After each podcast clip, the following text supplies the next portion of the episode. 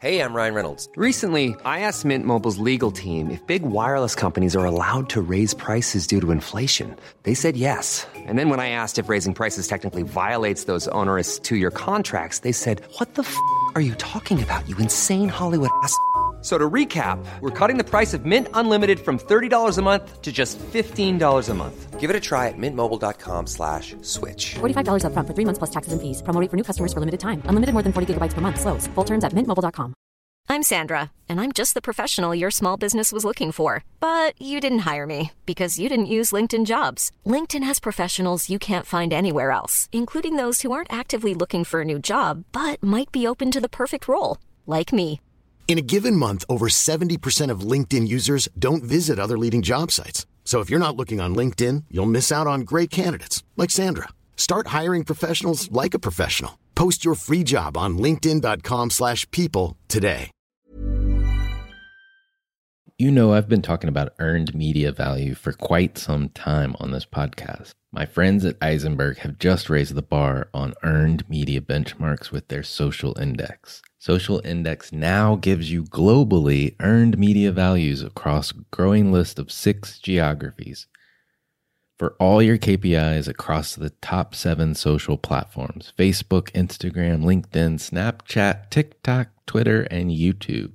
You can now visualize these values for deeper analysis, and they have a look back window over two years of historical comparisons. Social Index is updated daily. Don't get stuck with old data. Over 1,000 companies have used the social index to understand the ROI of their social campaigns. And if you work with a social agency, you should demand they incorporate earned media values into your reports. Get your earned media value for social content. Visit earnedmediavalues.com slash Alan. Again, that's earnedmediavalues.com slash A-L-A-N.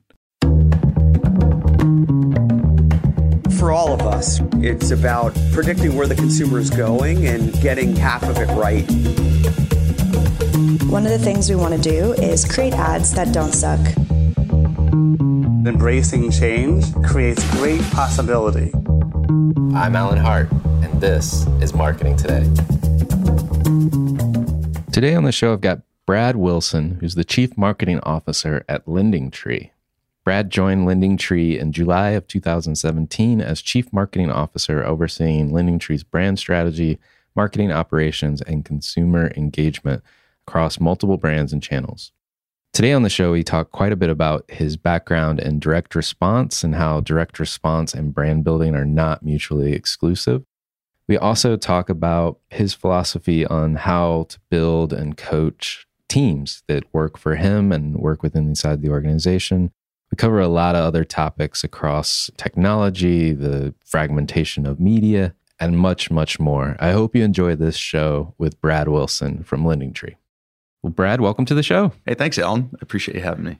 Thanks for coming to Durham. I appreciate it. Yeah, the town's got a lot of character. I was just walking over with Lisa Hughes, Yeah. uh, your colleague, and it's been a few years since I've been here. It's been it's a remarkable town. Looks like there's been a lot of growth. Right, right. Let's start off with just talking about your background and where did you start your career and maybe any pivotal twists or, or mentors you've had along the way. Yeah, chronologically speaking, you know, I think the journey really started at least to, to here after business school back in 2001. So I I went in kicking and screaming. I say to Match.com. You know, at the time it, it didn't have the you know maybe the, the appeal it, it did today. There was Right. certainly a stigma to online dating.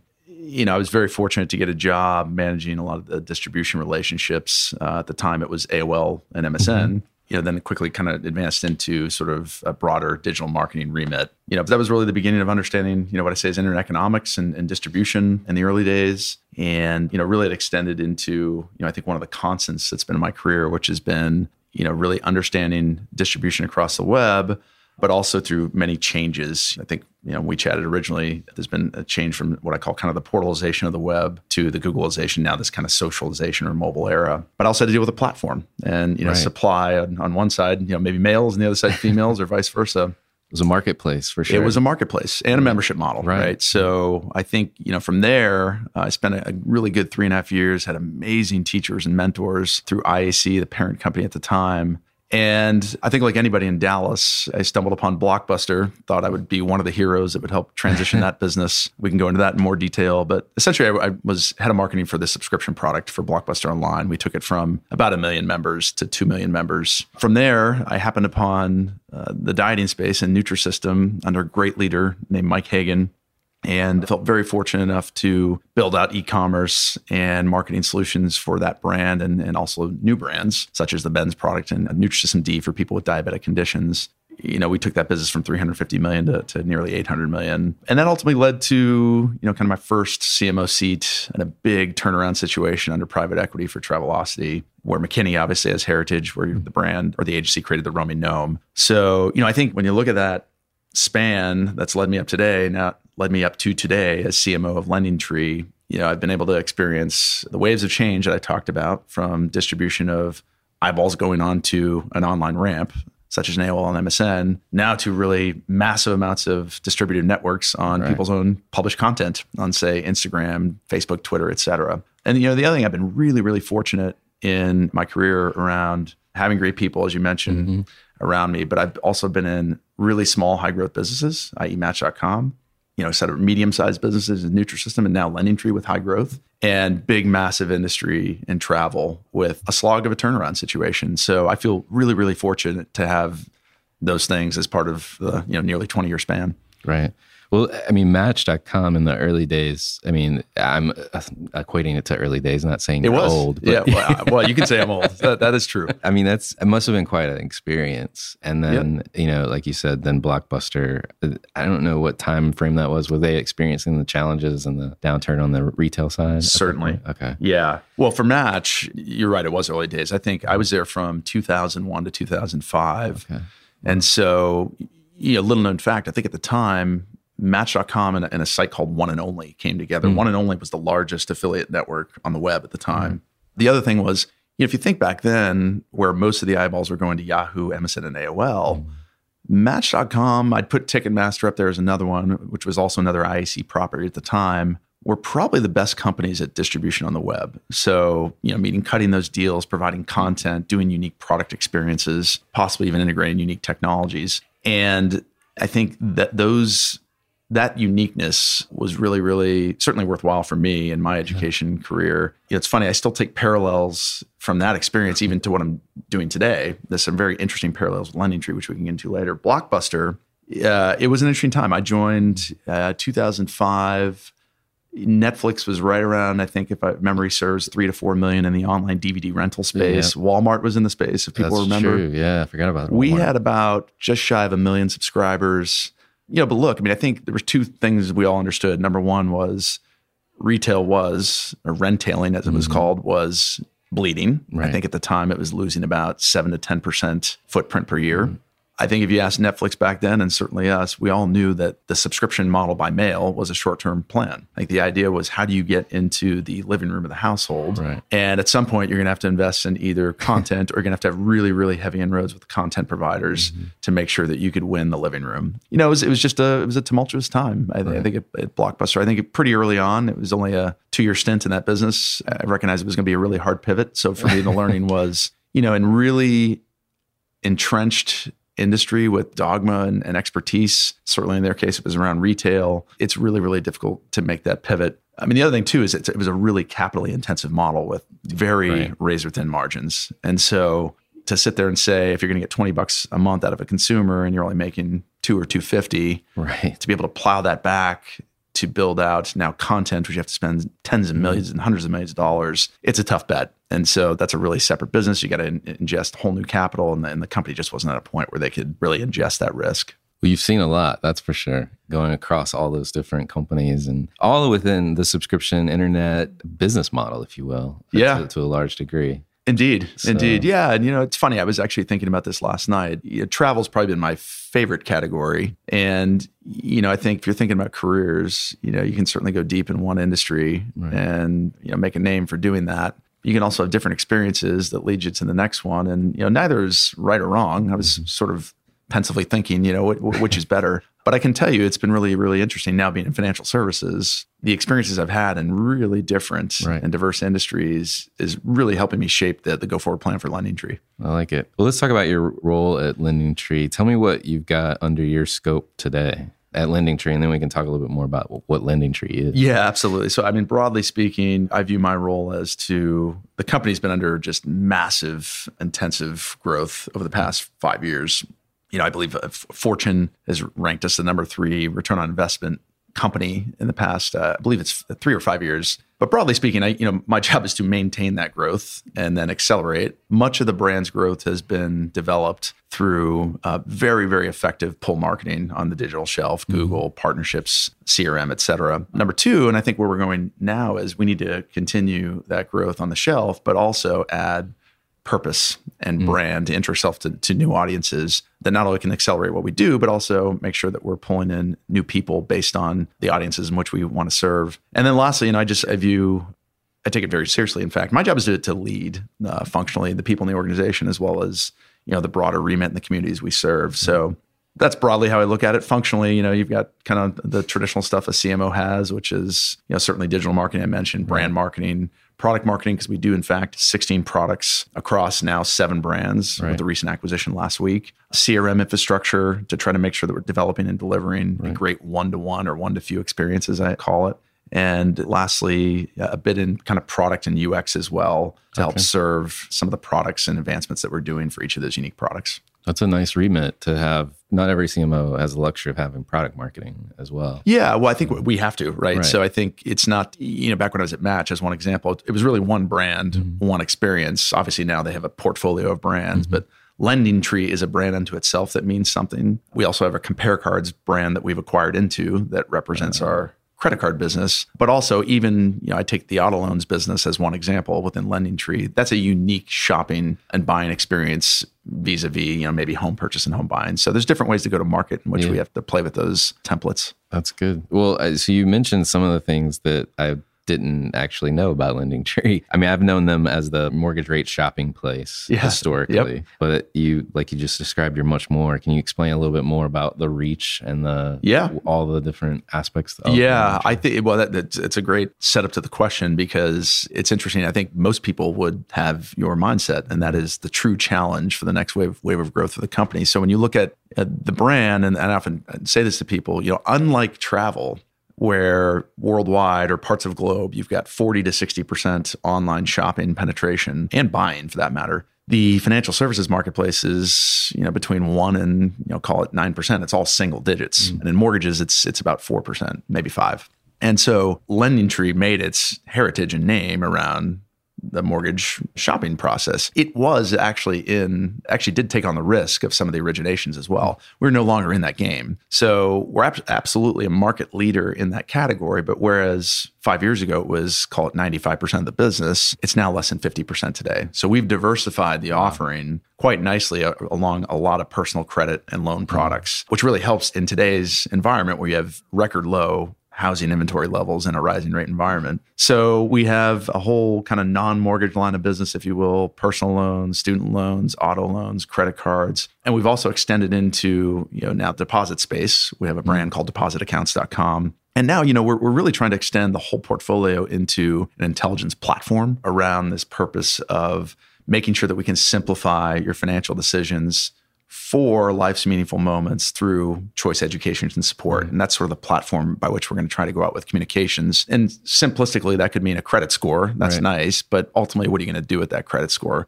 How can you serve people through? Uh, we have a Lending Tree Academy as an example. You can come in and get video content and understand what it means to have a credit score of 680. How simple or how hard is it to buy a home mortgage? What does it mean when you go to the auto dealer and you're trying to get a loan and you're getting an indirect network such as us. So there's a lot of things. Money is complex, and we're just trying to truly simplify those decisions. Got it. Got it. One of the things we talked about prior was your history in direct response marketing. Right. And you, think about brands in the early days, Match.com is really about getting those members, right? Performance marketing is the new term for that. Right. and then you got Nutrisystem, which was built, I think, on direct response. I, I could be wrong. But Yes. It seems like Yeah, it no, I think that's accurate. much- very much built on direct response. But you're also got a history of advancing the brand as well and the, the equities along with those brands. So how do you think about merging direct response and brand building together because there's a lot Yeah. of people in the industry that think those things are diametrically opposed. No, you're, you're exactly right. In fact, you you know before this, Aaron, you and I were talking Yeah. about agencies and consultancies and the integration of those Oh, things. yeah. And yeah, you know, look, I I would say my first answer, and if I were succinct, I would say I don't believe they're mutually exclusive. And I can talk about the instrumentation and how we look at that. I think there's a there are a couple dynamics here that you know I've often said. I think number one, we've raised a whole generation of marketers incorrectly. The internet age and technology has brought this precision instrumentation, if you will, around a mm-hmm. click. And that's great. By nature that, you know, I, I see so many organizations, and in fact, our friends at Google have shared with me that most organizations are still measuring return on investment on one last click. Well, think about that. The number one, that doesn't get into the the intellectual alibi or response of a customer on why they would choose your brand as distinction over another. And number two, we know people don't make a decision on one event. You know, I take travel as an example. The statistics going to escape me, but I, I believe it was most people searched 15 or 16 travel sites before they made a decision. And there was usually 40 to 50 plus clicks Wow. before they made that decision, not to mention the impressions, right? So, mm-hmm. an incredibly flawed dynamic there. But nonetheless, most people's performance, as you mentioned, or jobs are mm-hmm. on the line and making sure that they're hitting those return metrics. But most of those clicks come when people are way down the intent funnel Right. right? So that's number one. So that there's a whole 15, 20 years now all fashioned around that training and that Yeah. muscle development. You know, and the other thing is just the dynamic that exists is short-term earnings management and the pressure for performance. And really those two things go together because now if you're driving down, you got to have performance or return today. The only way you can quantify that or have proof points around it is to look at, you know, your Google platform or ad platform of the day. So I, I think to break that, it's going to require courageous leadership to invest in mm-hmm. product, purpose, or brand. And so now getting specifically to your question, you know, how do I look at that? I typically marry three frameworks. I mean, one is obviously a direct response mechanism, not just on the last click. We try to look at it from a number of, of dimensions, mm-hmm. but there does need to be one source of truth. And often case it as last click, or we, we define or design it as what we call restricted last click. The other thing is there are a lot of studies, not just through agencies, consultancies, but also investment banking around if you can move a brand health metric Right. you will see commercial impact. Mm-hmm. It may not be in the quarter or month, but over time. I can think of a number of brands that have done this. Priceline most recently last mm-hmm. year, a great mentor of mine, Chris Terrill, and at Home Advisor. I mean, remarkable what they've done with that brand. But they invested in the product and the platform and the brand, and it mm-hmm. took a couple quarters. And then the third thing is, you know, at the end of the day, the other thing that the performance marketing aspect has done is it's sort of removed the differentiation or distinction of the profile or person. So classical training around segmentation and understand who your customers are. I won't say it's a lost art, but it's I haven't seen it as much. And so you're valuing one person nearly the same as the other. So hmm. we try to look at a third frame around specific audiences. Mm-hmm. The case I use in travel, particularly with Travelocity, and you know, while we were a distant third player to Expedia and Priceline, one of the things we did really effectively on the turnaround is there was two segments out of seven, we believe, that had they were 24% of the audience, but 75% of the profitability roughly. And we absolutely were taking share in the last year and a half, two years, which ultimately led to the sale into uh, Expedia. So a bit long-winded, but but that's the things I see, and that's that's the frames by which we measure it. No, I mean, I think it's an interesting dynamic because I, I also agree that direct response can be a tactic for brand building. I, you know, if you think about, I think where people get really hung up, especially in the creative sphere, is uh, direct response TV ads that you see, right, with the phone number and Completely. URL and Yes. But the issue, I was just at a conference recently and was listening to a guy from Purple Mattress who they put lots of work into YouTube videos. And he was describing, you know, the videos done by an agency that they were working with, with no logo kind of in the bottom corner, you know, no logo bug, I guess is what they call it, versus the ones that had the logo and the performance difference in the two, not only for response, but for actually like brand awareness. Interest- I believe brand it. interest. Interesting. And, you know, people could remember it was a Goldilocks with the egg drop on the mattress. And not to belabor this, but the people could remember without the logo, people could remember Goldilocks, but they couldn't remember the name of the brand. But with the brand bug in the bottom, it was just this subtle Oh, cue interesting. that they actually could actually link the brand as well. I believe it. That's fascinating. So Yeah. yeah. it was it was an interesting case study in that direct response in that context can build brand. That's absolutely right. Yeah. And and conversely, uh, you just mentioned it a little bit, but I think of booking.com Mm-hmm. In the US in the travel industry. They were very, very effective their first, call it four or five years at one thing. They were maniacally focused on winning the search game in Google and the digital shelf. They did. They became the largest accommodation site in the US after five, six years. And if you looked at their direct traffic, it was roughly 40 to 50% of what they did after that time. In other words, they built a brand. Wow. Yeah, right. yeah, yeah. So it's fascinating. It is. Let's talk a little bit about the evolution of acquisition and direct response marketing. You know, from maybe we can just start with. I mean, you've you've been in this space for a while, but maybe the Nutrisystem model to the Lending Tree model as just a compare and contrast. Where is direct response and acquisition marketing today versus where it maybe was when you started? Yeah. Well, I mean, first and foremost, the obvious distinction is the contribution margin effectiveness is much less because you have a lot more people that are effective at it. And Not to mention, you you don't have to comment on this, but you've got a duopoly on the internet now. That's right. That's right. Yeah. So, and, and, you know, it's, it's relatively easy to start businesses. So you can, if you can publish a page and even if you don't have the supply or inventory, dynamics are so competitive in certain categories that you'll partner with that person. And while it's great from a volume perspective, it, it certainly drives inflation in the environment and, and even crunches, you know, your margins a bit. So, you know, look, I mean, I think fundamentally that's an outcome, but also what's driving that outcome you know, certainly what we've seen the last 10 to 15 years is mostly media consumption is just changing. I mean, it's just changing so swiftly. I mean, you, Alan, you probably see it day in and day out.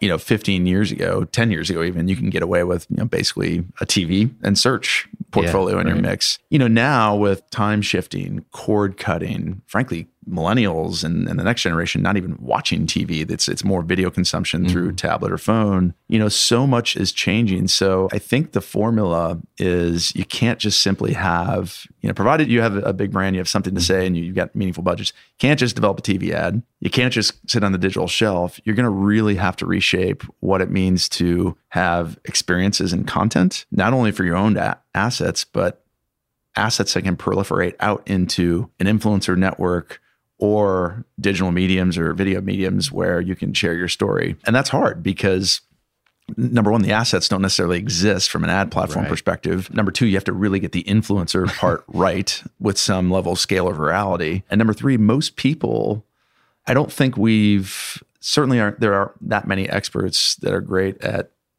storytelling in that type of content. Mm. I mean, if you think about TV, you've got 100 years of, or roughly thereabouts, storytelling on that medium at 15, 30, and 60 seconds. Print is is also uh, that legacy.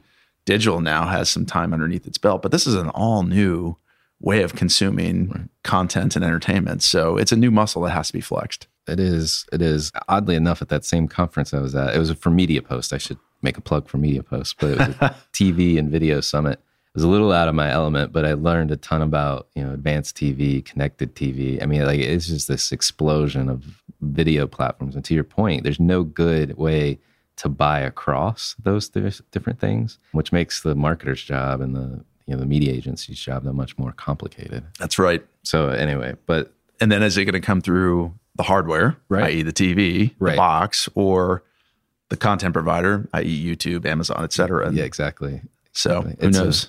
It's a complicated Both. landscape. yeah, and it's evolving. The, it feels like you know there's a fragmentation that's growing exponentially without the management capability behind it. You know, like not management from a people standpoint, but no technology platforms are keeping up to stitch all that stuff. That's together. right. Yeah. That has to be part of the CMO acumen these days. I mean, I, I feel fortunate that I'm more of a generalist and by background, I think, but so much of what I do is trying to plug together the technology Mm-hmm.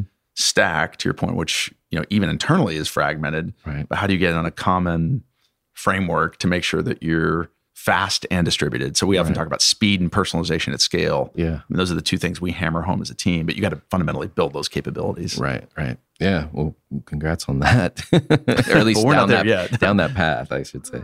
So let's talk a little bit about the change you're trying to drive at Lending Tree. You know, you talked a little bit about customer experience and what you're trying to do there across different moments of people's lives when we last talked. But then you've also mentioned a couple times brand and, and purpose and, and Yeah. what you're trying to do there. I think what we're trying to do is, is three, if not four things. I mean, number one is I just mentioned it. So Mm-hmm. this is all around customer centricity and the people we serve. So you have to get the technology stack right. For with all those changes I just mentioned, there's really I've said this for 10 years, but it's more meaningful today. I mean, the, the way you win on the commercial web and, and now certainly with mobility is speed, personalization at scale, and I say brand and having mm-hmm. a purpose. So we're spending a lot of time laying the foundation for what we need to do to be good in those areas. So CRM is the obvious mm-hmm. thing, but also how does that extend into meaningful data collection mm-hmm. where you're not, you know, we're not certainly not abusing data, but Right. what do you do with that to actually infer something about our customers to give them a, a great experience? So I would just say we're, we're trying to advance the technology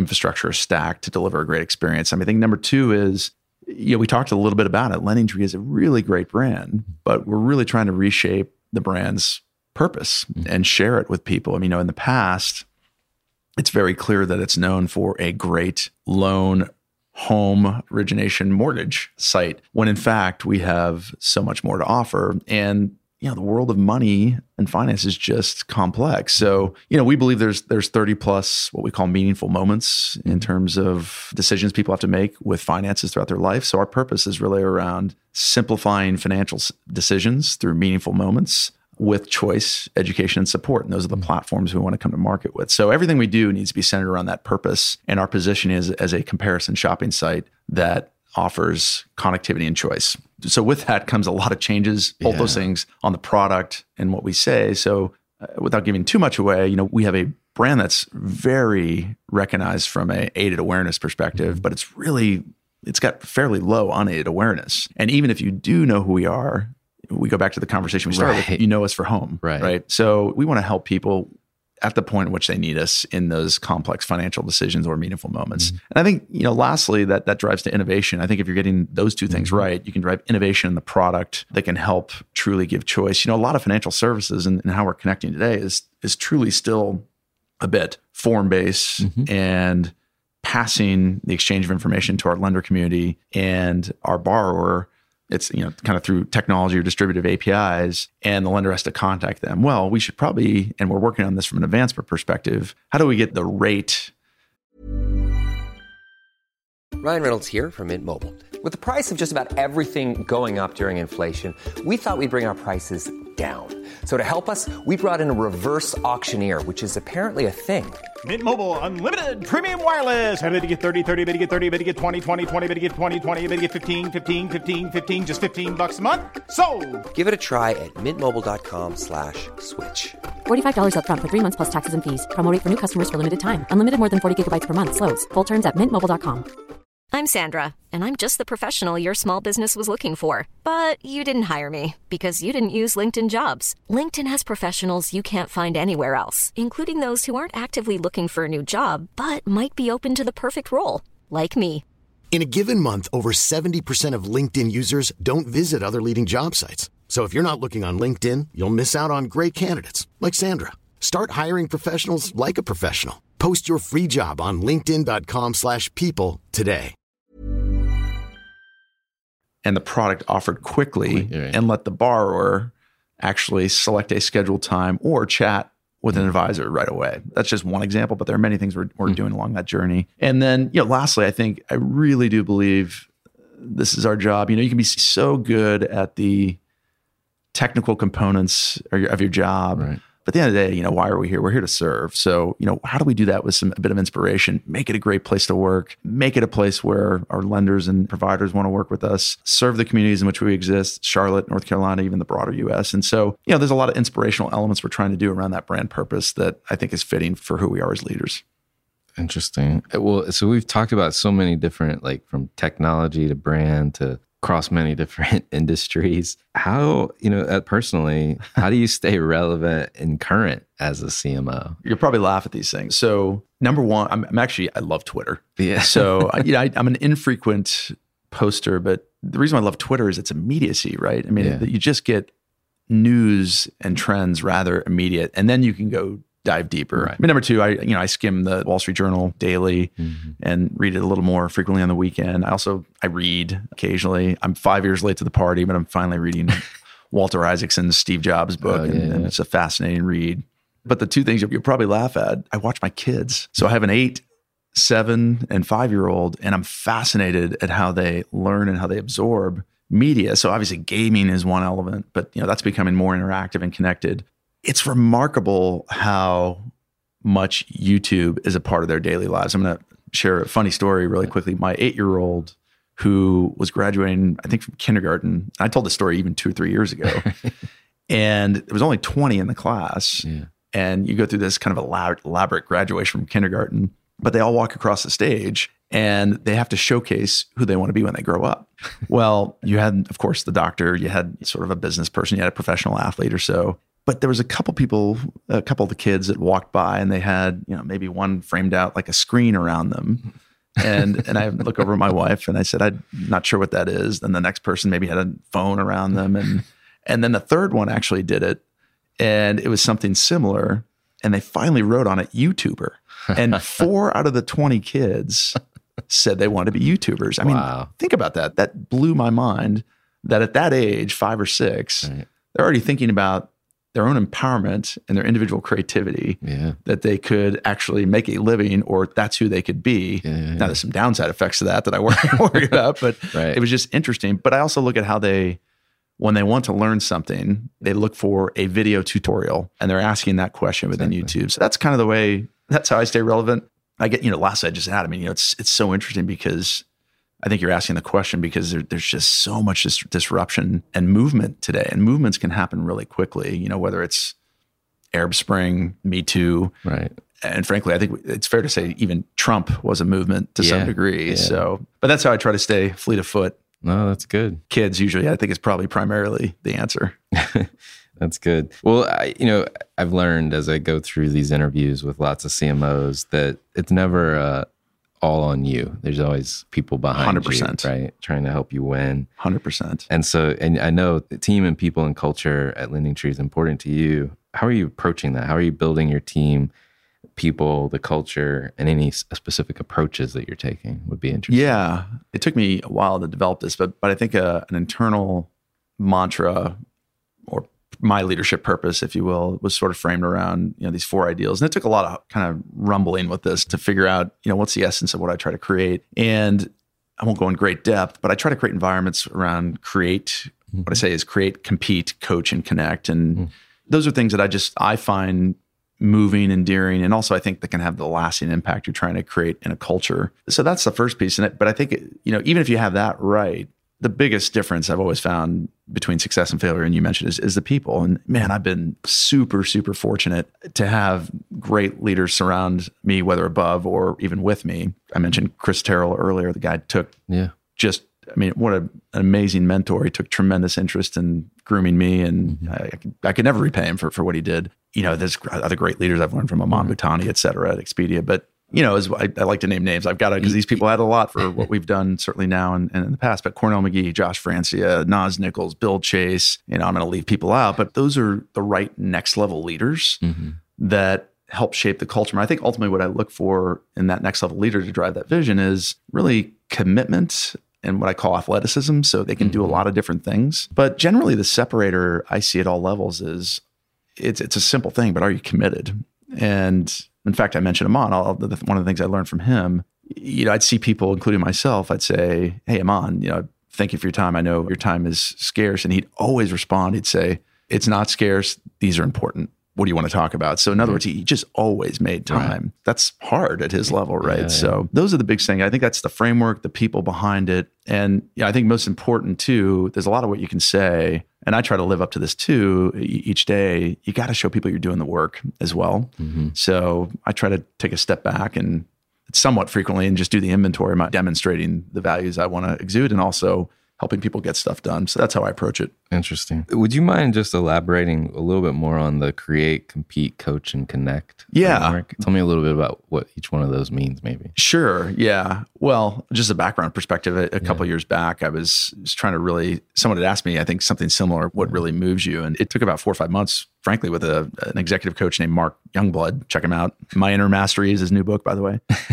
I'm forever thankful to him. He helped me shape this. But yeah, uh, so look, I like to create environments where if I would say if you have the vision right, if you know what you're trying to achieve, metrics, aspirational, what have you, and if you get the right people, there's no need to micromanage. Right. Now, that doesn't mean you can remove yourself from the responsibility of coaching. But so I like to let people have their own canvas and create. I, ultimately, I don't care how we get there. And in fact, it, re- it remove kind of all the fun or creativity, if you will, in the job if, if you're not allowed to kind of be you. Right. And so be your authentic self and go get there. So it's really that simple. I just try to make the environment to where be your authentic self, you figure it out. And, and there's other things we do programmatically, but that's the general idea. Right. Compete, you know, that's if you got, if you have metrics. right and you know this thing about called winning know the score yeah, right yeah, yeah so yeah. are we really driving our mm best self to go hit those metrics day in and day out and if you have fierce competitors such as we do and in other categories we did then then I think you can create that environment of competitiveness. And again there's other tactics underneath. Coaching look I just believe it's all our responsibility to get people to the next level.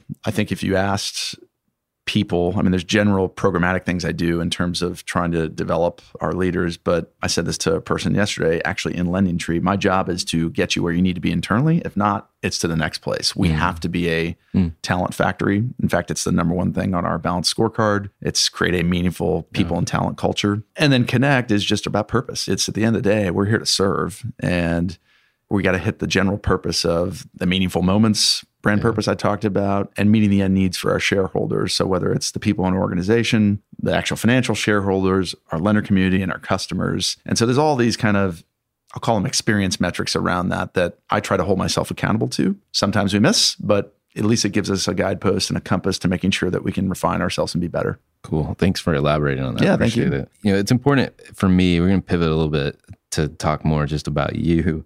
It's important me to understand the person behind what we've been talking about. And I love asking this question of people, which is, is there been an experience in your past that defines or makes up who you who you are today? Yes, I think a few. So number one, I'd moved around quite a bit as a kid, mm-hmm. and yep. it's a great way to make you adaptable. And so uh, I moved even in high school as well. And so I just I thought about the times in which you know I had to start anew. And it's a great skill to have, especially today, right? I mean, right. There's so much change. So, so I think moving around certainly helped. I mean, you get new experiences, new people. Was that because uh, military or business family? Like business. My father was in corporate America, and okay. so we moved around. You know, three, four times during kind of meaningful years. It was great. It, it actually yeah. shaped and molded who I am today. I think you know, number two, yeah, maybe less so, but in gosh, when was this? I think 1987. I was a young pup at the time.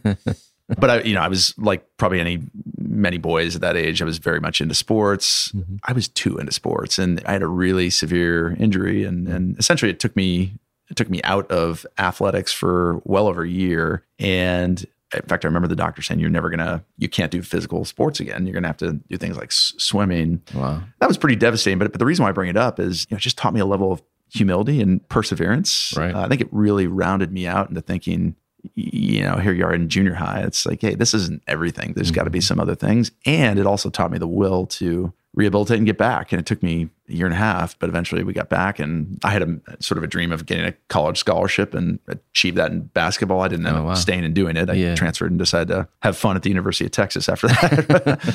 I'd say that those are the two kind of episodic things. Mm-hmm Eh, you know, but last I look, I mean, I, all the grounding goes to great parenting, really. I mean, it's my father, Wendell Wilson, my mother, Sandy Wilson. They taught me hard work. They taught me teamsmanship.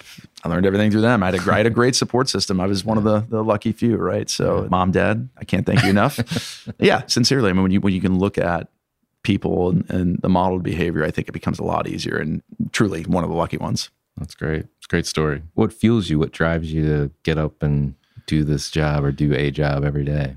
Yeah, I think simply just leaving an impact. And there's the aspect of how do you improve and be the best version of yourself each day? And you're always going to fall, have a slip or slide down, right. if you will. If you can get those incremental improvements every day, boy, how great can you be? You know, so there's that just there's personal things inside of you know the constructs I explained earlier, but you know, leave an impact one with people and two maybe the thing you're molding or building i.e the product or the mm-hmm. experience i put a lot on the people side i like to mm.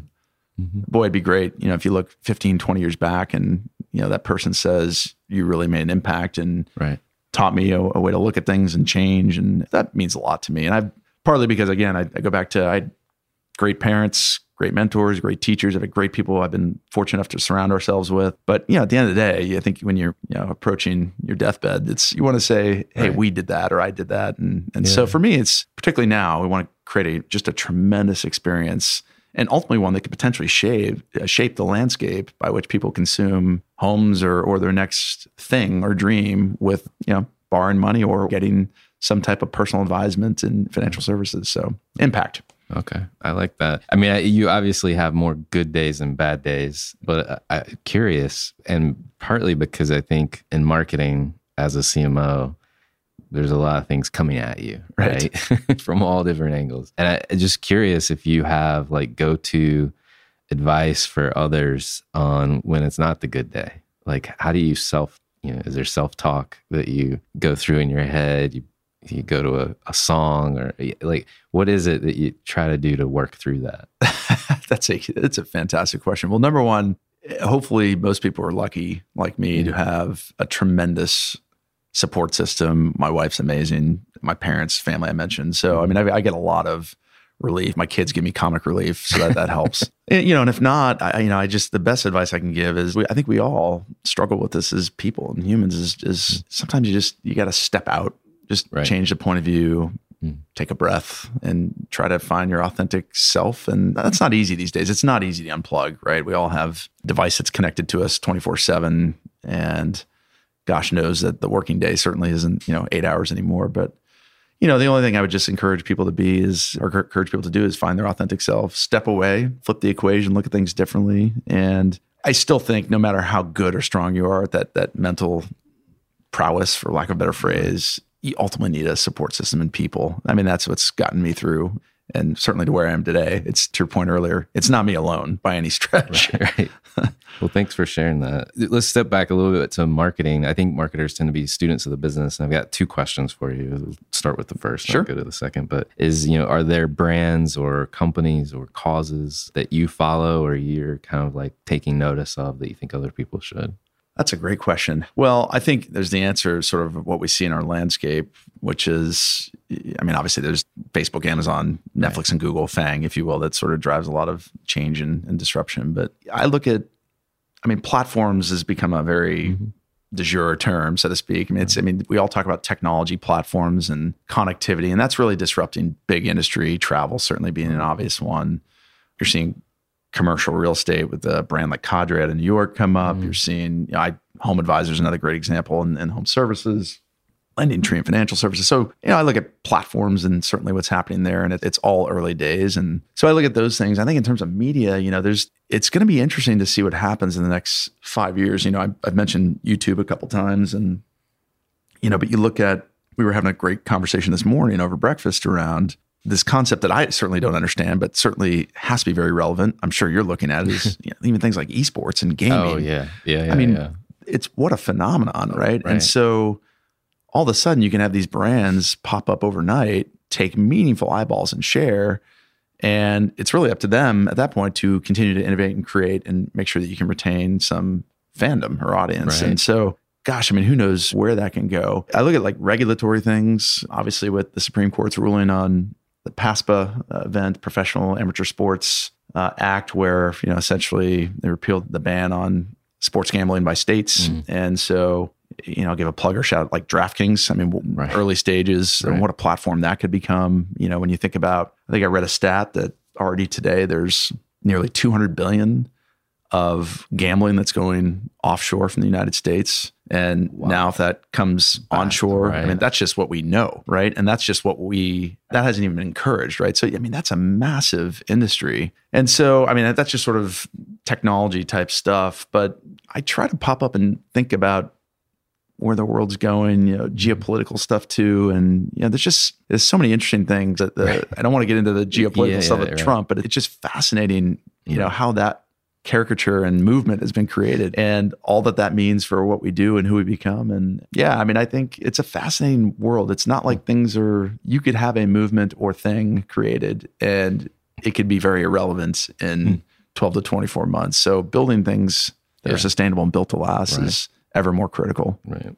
Well, I mean, I'll comment just on two things you said because the YouTube and the esports. My 10 year old, who she's into Minecraft, has been like for a couple of years now, she found her watching YouTubers play Minecraft.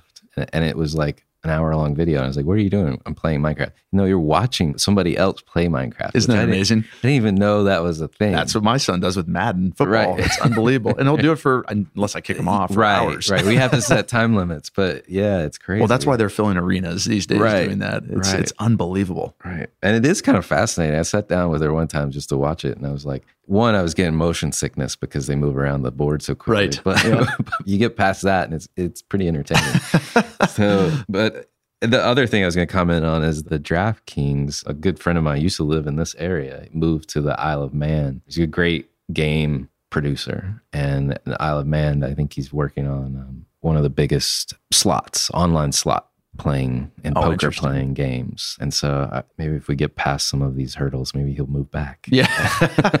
So well, they uh, just launched in New Jersey this week. yeah. So. So Lloyd, if you're listening, maybe you can come back. Maybe you can come back. So uh, last question for you is where do you think the future of marketing is going to go? Well, I think you know it's, we all say it, but it's obviously it's moving to experiences. I think we hear that all the time. Millennials value things over experiences, and I, I think that's true really of all our demography and parts of society. I think that's largely true anyway. So you know, I, how do you not just sell a thing, but how does that mm-hmm. portend into who they are, what they value, and you know eh, something that they can be engaged with, right? So I mean, experiences I think is sort of a common answer.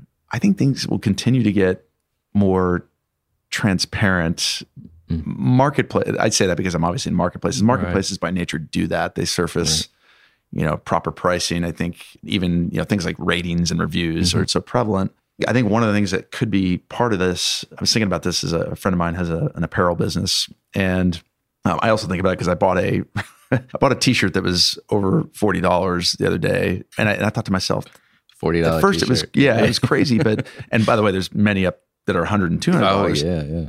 But I love the t-shirt and it fits great. And I'm actually considering buying again. And I'm I'm saying to myself, am I crazy? But I mentioned these two things because oh, and, and the other thing is that they go out of stock, right? So I was like, why isn't there dynamic pricing in these hmm. things? And there's some downside effects of doing that. But I'm mentioning that in the vein of transparency because I think, you know, travel does that. And Right. it's not necessarily the best thing for some, but you could see a world where, especially with the technology stuff we're talking about, that potentially you can get some dynamism in pricing in a good way. Right. I'm not saying, you know, op- yes, optimize a marginal Right. revenue curve, but, you know, potentially if things are, it's a hot item, you want it, you would pay more. Mm-hmm. If it's not moving as fast, you could drop the price relatively quickly. So I would say experiences and transparency, I think is going to continue to, Yeah.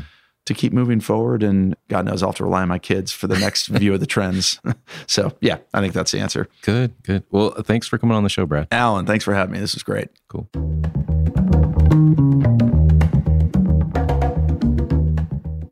Marketing Today is brought to you by Atomic. Atomic focuses on unleashing the growth potential for clients we serve.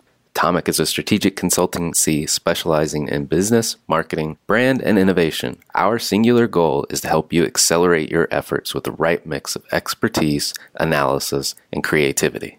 Check us out at atomic.com. A T O M C K.com. Hi, it's Alan again. Marketing Today was created and produced by me, with writing and editing by Kevin Greeley, social media support by Megan Woods, art and graphic design by Sarah Dell. If you're new to Marketing Today, please feel free to write us a review on iTunes or your favorite listening platform. Don't forget to subscribe and tell your friends and colleagues about the show. I love to hear from listeners, and you can contact me at marketingtodaypodcast.com. There you'll also find complete show notes with links to anything we talk about on any episode. You can also search our archives. I'm Alan Hart, and this is Marketing Today.